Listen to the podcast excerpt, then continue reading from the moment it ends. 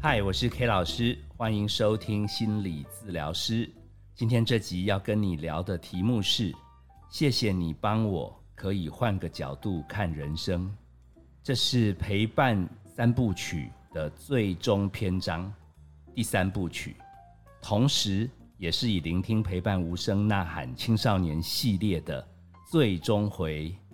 在这段过程中，当然是觉得很有意义，可其实。有的时候，那个抓不到现在小朋友跟家长、老师中间的冲突的时候，其实我们在创作上或者我们在录制上，这两年真的也很不简单。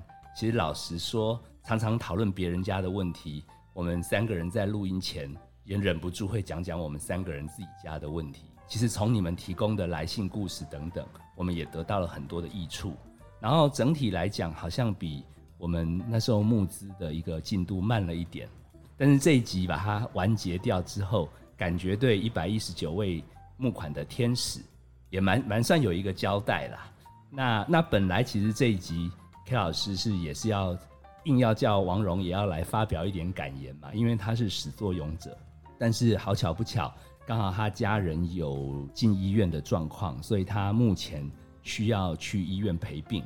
那他倒是传了个简讯来，他强调说这两年多可以。一起完成这样子一个不容易的任务，他个人觉得蛮感动，也蛮有意义的。那他只是突发奇想，他在想说，如果我们现在的家长每一个家庭都努力多生几个小孩，然后没有空担心那么多，会不会世界又不一样？哦，我觉得他最近应该是陪病陪的大脑有点状况了。但是他的意思，K 老师帮忙传达了。那阔少在现场，想问问看，阔少辛苦你了。好，两年多真的陪着 K 老师录音，有没有什么心得想跟我们听友说一说？呃，其实录音工作本来就是一个分享的过程啦。然后针对这个泽泽的天使，然后跟这一次的陪伴无声呐喊青少年的部分，我觉得很谢谢有这个主题，因为像 K 老师说的，创作的时候，我们常常是把个案也好，故事也好。每一个家庭发生的事情都先感同身受了一遍，然后大家在群组里面集思广益的去想，因为盖老师是专家，但我们两个人不是，我们只是呃，就是非常感同身受的两个怎么讲书童嘛，对啊，然后我们就会一边看一边揪心，有一边气愤一边难过这样，然后在创作的过程当中，就是可能变成一个一直刺激 K 老师灵感的。的书童这样子，但很开心，这些故事跟这些真诚的分享，可以给我们很认真的创作，然后很认真的去体会，还有找答案，也让我们真的觉得说，这个陪伴的过程很不简单。K 老师很不简单，这个节目是的确很不简单的，因为我们真心在想要解决我们心理困难的这个问题，而且我还进步了，我知道这个问题。完全不能解决，但我可以变好，所以我其实就已经受用了。所以我相信我们的内容很好，绝对是因为我们很真心在陪伴大家，而且我们一直想要变强，专注变强，允许脆弱这样子。哇啊，连金句都背起来。其实如果把那个王蓉、阔少跟 K 老师的对话视窗截图下来的话，几乎你们每一次来问问题，我都可以截到他们问六次，怎么办？怎么办？K 老师怎么办？好，所以，所以如果 K 老师这一两年对于我们现在时下的年轻人啊，或者这样子的一个家庭状况，他们在校园的生态有进一步的了解，其实还真的很谢谢有这个专栏。最让 K 老师有收获的是，这两年多，其实 K 老师去校园演讲的时候，底气强了很多，因为有料了嘛，又那么多故事，而且那么多真实的点，所以这些东西其实基本上在。K 老师去实战分享的时候，真的不像前几年只能讲传统的那一种发展心理学。那其中最有趣的一个例子是，有一次演讲，K 老师印象很深刻。哦，可能阴错阳差，K 老师搞了个大飞机，结果赶到现场的时候，已经超过了三十五分钟。我我本来想说，是不是家长啊、老师们已经都生气走掉了？哎，居然大概还有八九成的人。坚持不听完不走，而且是不是怎样的大牌这么难请？所以他们就在那边敲碗说：“我们就是要等 K 老师。”本来他们都在商量说这一场要不要取消。那 K 老师去了，除了道歉之外，真的把所有以聆听陪伴无声呐喊青少年系列的压箱宝，全部这些观念一次把它都讲出来，好，非常生动。可能是 K 老师真的是拼全力吧，所以讲到都激动了。最后在 Q&A 的时间，我很深刻，有一个家长举手，他说他其实听 K 老师的演讲，默默的追踪，也追踪了好几场，现场听的就有三四场。他说：“其实 K 老师不管从什么样的问题切入，最厉害的东西就是结尾都差不多。意思就是说，其实 K 老师过去十年吧，应该听到一半就可以准备听后面的结尾是固定的。但是他说，这次虽然慢了三十五分钟才开始，但很值得。感觉 K 老师年纪一把了，还在创新，还有新发现，还有对时下有最新的研究。”他觉得光这个精神就值得帮 K 老师拍拍手哦。那时候真的是一直猛擦汗哦。一方面当然是因为赶得很紧，另外一方面真的是还好有这个专案，不然其实 K 老师可能就按照以前学过的东西继续服务吧，反正也算能应付。好，所以真的是教学相长，K 老师觉得非常谢谢能有这样的机会来服务。那但愿我们的听友也在聆听的过程中抓到刚刚阔少讲的点哦，未必问题都能解决，但是也许跳脱这个思维，我们面对问题的状况越来越稳，越来越强。好，所以我们回到今天这一集，谢谢你帮我可以换个角度看人生。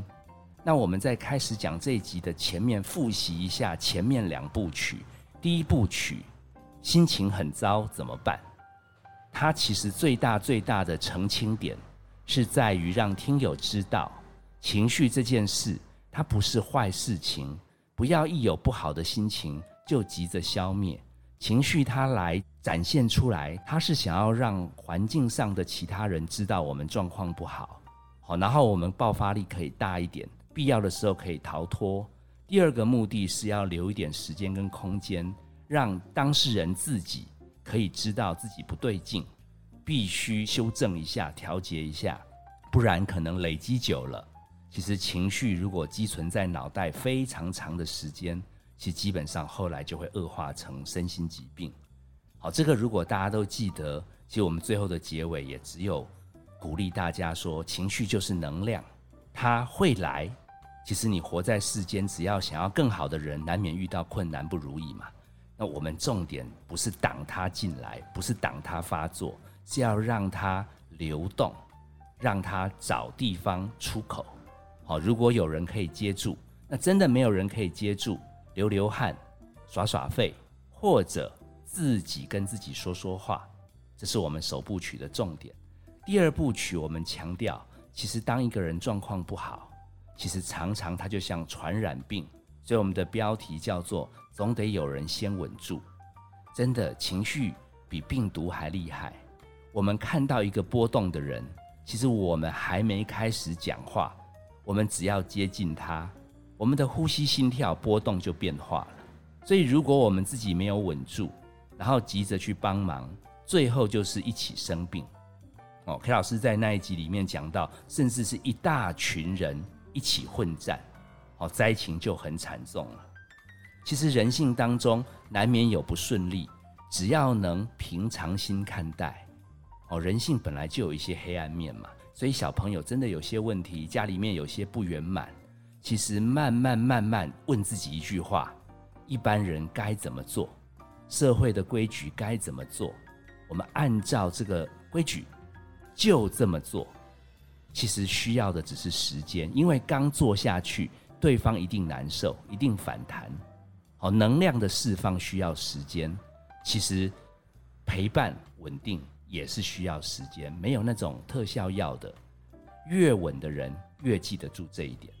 那我们今天大结局，换个角度来看人生，最大最大的专业说法叫做去框架，框架叫做 frame，f r a m e，它是一个架构，意思就是你从某一个。思考的角度来看世界，好，不晓得听友还记不记得 K 老师非常推崇一本书，叫《有时候前进的方向在背后》。很可惜这本书它合约到期已经绝版，K 老师自己囤了八本。嘿，有需要的话，其实大家以后组读书会再来交流。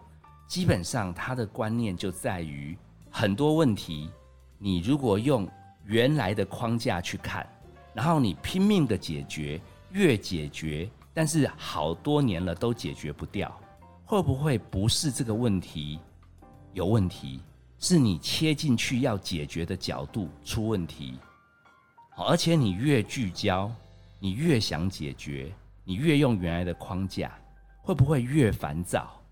然后最后问题越严重。我们随便举一个最常见的例子嘛，家里面如果有小孩都不读书，每天只知道划手机，我们的念头就是说这孩子没救了啦，将来就是躺平族，拖累国家，完蛋了啦，这一生毁掉。我们如果把这个框架先放一边嘞，好，他一直在划手机，一直不看书，他是不是真的人生完蛋了呢？我们先不知道哦，我们把框架去掉。我们来进行一个认知的辩论。第一个就是，这时候非要帮他变成努力读书，不要划手机，把功课拼好，未来有成就。如果他这一关过了，将来他老毛病又犯，我们要赶快再劝他。好，谈感情要怎么谈？好，将来找工作要怎么找？最好我们身为他的师长、家长，我们一定要引导我们的孩子在人生不出错，天方夜谭啦。这个思考就是原来大家最常用的框架，要帮助孩子不出问题。如果另外一套思考角度、认知观念叫做，其实怎么生活、怎么念书、怎么找工作、怎么过人生，终究是孩子自己要面对的事。我们只能在旁边陪伴，甚至提供一点点协助，但是终究要祝福他。我举一个例子来。让听友就知道这两个框架有多极端。其实这两个框架都困难哦，都困难。一直帮，其实结局不好，对不对？然后放手说尊重他，你以为好过吗？我最近接到蛮多建中的学弟，好，然后他们就来门诊。来门诊的时候问 K 老师说：“其实 K 老师，我班上其实现在都很自由、很自在，他很很喜欢建中的学风。”哦他在讲的时候，其实 K 老师也想到自己当年嘛，真的是一个蛮屌的高中。那个以前念 K 老师念南门国中的时候，都天没有很黑，不可能活着回家。可是建国中学不晓得收了我们学费拿去干嘛，三点多就放我们走，那天都还很亮。然后呢，三点多一直到五六点，我们要干嘛？得自己打发，什么打桥牌、打麻将、打篮球，去那个。东方出版社等北一女中的，然后类似就是要自己去打发时间，好，然后我们刚开始也蛮不习惯，因为以前都被老师规定的死死的，那个时间还蛮多都蹉跎浪费了。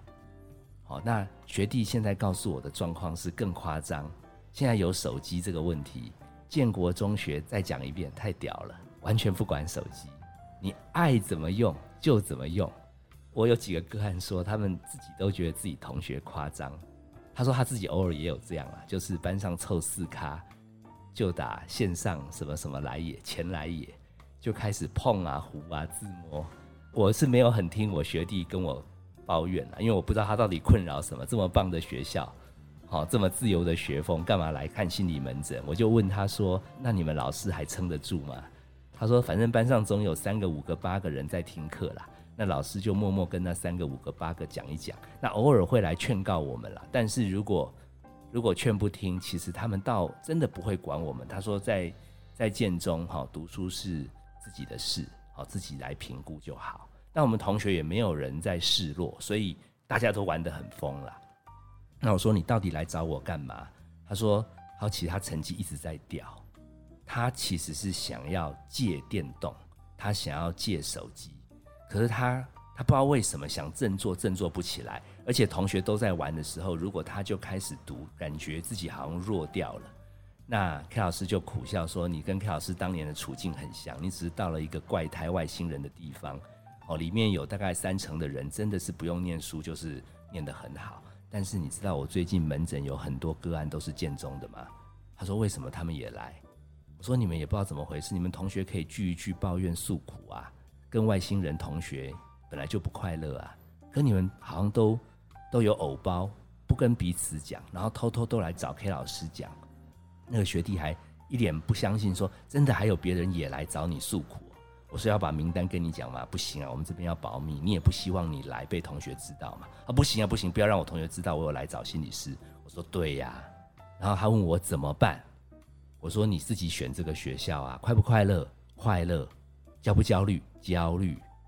我说你自己考虑嘛，你认清楚自己的能力，你要不要借，由你决定。我只能告诉你有一个好处了，如果你找到了那个平衡点。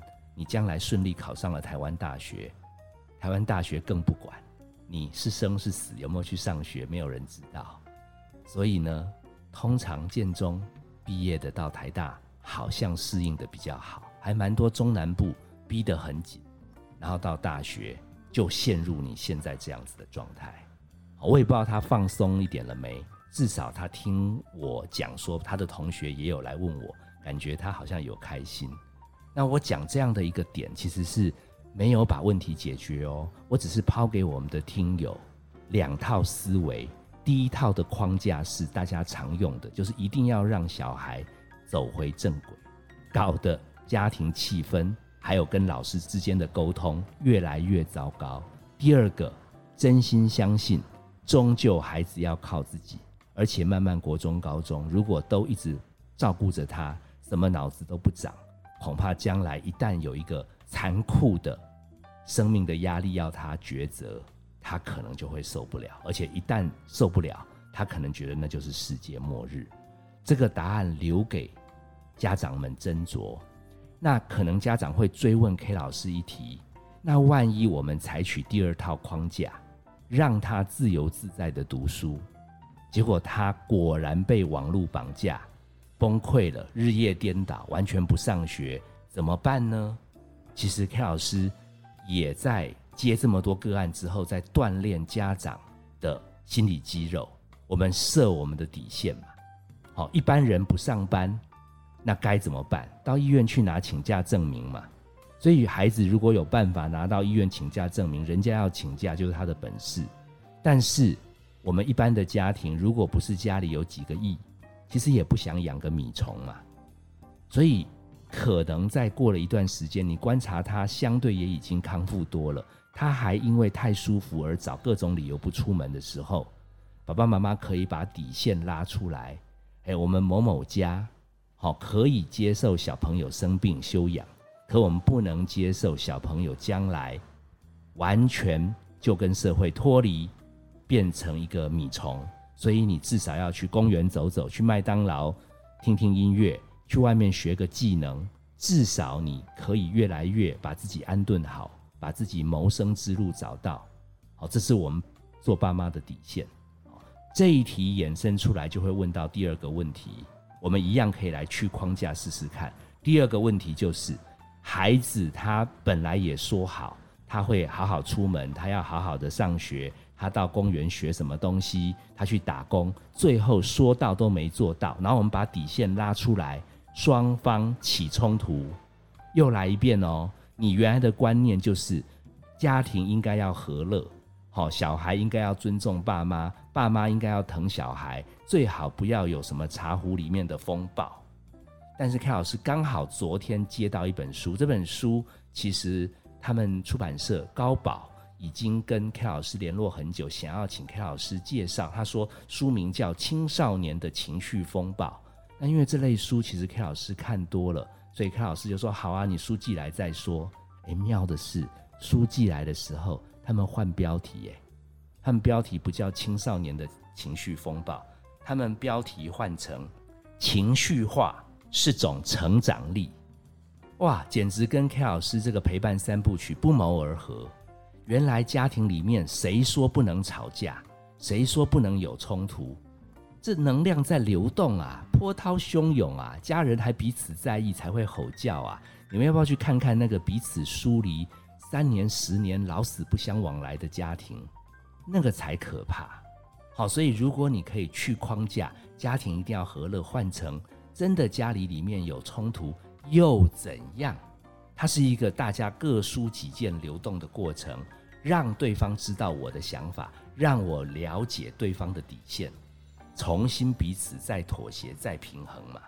那可能家长最后就会问说：“好啊，那吵得很凶，哦，孩子砸东西呀、吼叫啊，怎么办？把我们以前这一系列的抓出来听嘛，稳住自己呀，深呼吸呀，让自己心跳不要那么波动的时候走进去，顺流陪伴嘛。嗯哼啊，忘记了吗？让他骂嘛，他就是在宣泄几分钟，展现你有理解他，知道他的诉求在哪里，接住他的心情。”其实孩子不是什么大坏人，他只是情绪需要出口。但是时间太长，你会被传染，所以大概十分钟左右，你就说：“那妈妈也不晓得该怎么办。”妈妈先去房间自己想一想。好，真的很抱歉没能帮你。然后到时候看派爸爸、派阿公进去跟他说：“好啦，好啦，好啦，做做那白脸。”然后。跟他分析利弊，哈，那如果你不上学，你打算怎么样啊？以后会怎样啊？什么什么？那如果你可以勉强去，那要不要去找什么样的人帮忙？还是找心理医生问问，分析各种选项的利弊得失，这样子，其实小朋友慢慢慢慢就从冲突中学会面对自己的问题，他不会一瞬间就长大了，毕竟少子化，现在每个都是宝嘛，所以才叫慢熟世代。哦，K 老师在经过研究整个慢熟世代系列，跟王荣阔少纷纷讨论的结论是：其实小朋友、爸妈、老师三方应该都没有人故意要活烂，或者哪里犯了天大的错误。随着大环境的演进，这似乎是一个必然而然的现象。然后大家因为求好心切。不甘愿当中有冲突、矛盾，甚至挫败、火花，结果怪对方，然后又自责，结果最后就跑来心理咨商门诊。所以我们这边呼吁也是打自己心理治疗这个擂台啦，就是说，如果大家都能练习不讨厌自己，多听这些心理流动的过程，允许自己可以有低潮。重新接受世界是混乱，我们尽力我们尽力的部分，其实已经很不简单。说不定最后因为这样子，等到下一个高峰又来的时候，我们根本就不需要去看心理老师。哦，看老师会这样说，是因为真的觉得很多时候，就算找了专家，该练功的、该练心理肌肉的，还是终究得靠自己。希望今天这一集大家。多听几遍，去框架，找到一个真正重新诠释人生的角度，然后用你可以面对自己的方式来面对人生。我是 K 老师，谢谢你收听心理治疗师。本节目由金星文创制作，相关的节目你可以在各大 Podcast 平台收听。我们下次见，拜拜。